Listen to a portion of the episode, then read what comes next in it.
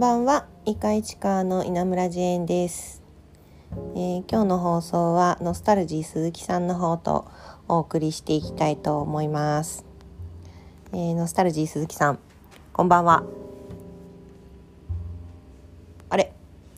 見当たらないですね。先ほどまでちょっと隣にいたんですけれどもちょっとどっかストリートにむしゃりに行っちゃったみたいでいなくなってしまいました。ちょっと帰りを待ちながらですねこちらの放送を続けていきたいと思いますえっと今の市川の気温は34度ということで、えージェーンの平熱36度5分よりかは少し涼しいという感じですけれども、えーさっき雨なんかも降りまして、えー結構ムシムシとして暑い印象という感じですかね。はい、そんな夜なんですけれども、えー明日がですね実は市川市とあの行ってます。市川市が行ってます、えー TMO 講座。市川 TMO 講座という、えー講座があるんですけどそちらの第13期が始まるということで、えー思いを寄せているんですけれどもうんと実はまあ稲村ジェーンの方はですね、えーこちらの TMO 講座の12期の修了生ということで、えーちょうど1年約1年前に、えー同じ講座の、えースタートのオリエンテーションの日だったんですけれどもうんもう本当にその日からこの1年でいろんなことがあったなぁと、えー思うんですね。でその日に、えーフリースタイル市川の今代表の野口さん副代表の国友さんに知り合ってそれで、まあ、ずっとこここまで来たすごいはしょりすぎましたね。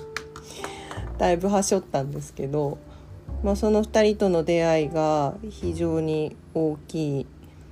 うんきっかけになったなと思いまして。でまあ1年1年じゃないな。9月から翌年の3月までの1011121236ヶ月間ですね。約半年間をかけて、えー講座とワークショップとというので進んでいきました。で最初に TMO 講座入った時はまあ市川で活躍する人たちとまあつながれたらいいなぐらいの感じでどっちかっていうと人人とのつながりを求めて入っちゃったっていう感じで何がやりたいとか街づくりなんて言われても実はちょっと全然ピントが来てなくてですねもうちょっと下心というか自分は起業したてだったんでなんかこう一山当ててやろうみたいな感じがあったんですけれどもなんかこうカリキュラムをこなす中でいろいろ自分のやりたいこととかを語る人とかあとまあいろいろな市川市っていうもの自体を知る講座っていうのも受けていく中でちょっとずつこう意識が変わってきてなんかまあ綺麗事を言うじゃないですけど少し自分のやりたいことみたいのを口にするように変化してったなっていうふうに思います。ね、よくあの思考は現実化するとかなんか言いますけど本当にあの考えて人に伝えるっていうことを繰り返し繰り返し行っているとなんかそう本当にその気になってくるんだなっていうのを実感していてで1年前に発言していたことがまあ今ちょっと叶いかかってるというか開かれた場みたいなものが作りたいとかいろいろ思ってた今その言葉にようやくなってきたんですけどまあなんかそれらしいことをふわふわと言ってたものがだんだんと形になってきて、うん、なんかこうすごい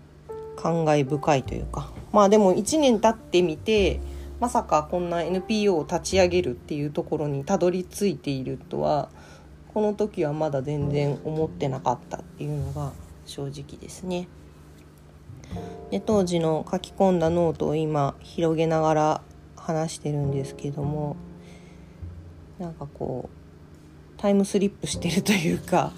1年前とは思えないようななんかこうなんですかね不思議な感じがします。はいなんかあの TMO 講座って自分の発表とかがあった後にその聞いた方からのフィードバックを付箋でメモをもらうっていう習慣みたいのがあるんですけど私のその TMO 講座を受けたノートにはみんなからもらった付箋が今も貼られていてで国友さんと野口さんの書いてくれた付箋が隣同士に貼られてるんですけど貼られてるページを今開いてるんですけどなんかこうその時からちょっと縁縁があるなっていう風に感じてたような気がします。ような気がします。そういうことにしときますかね。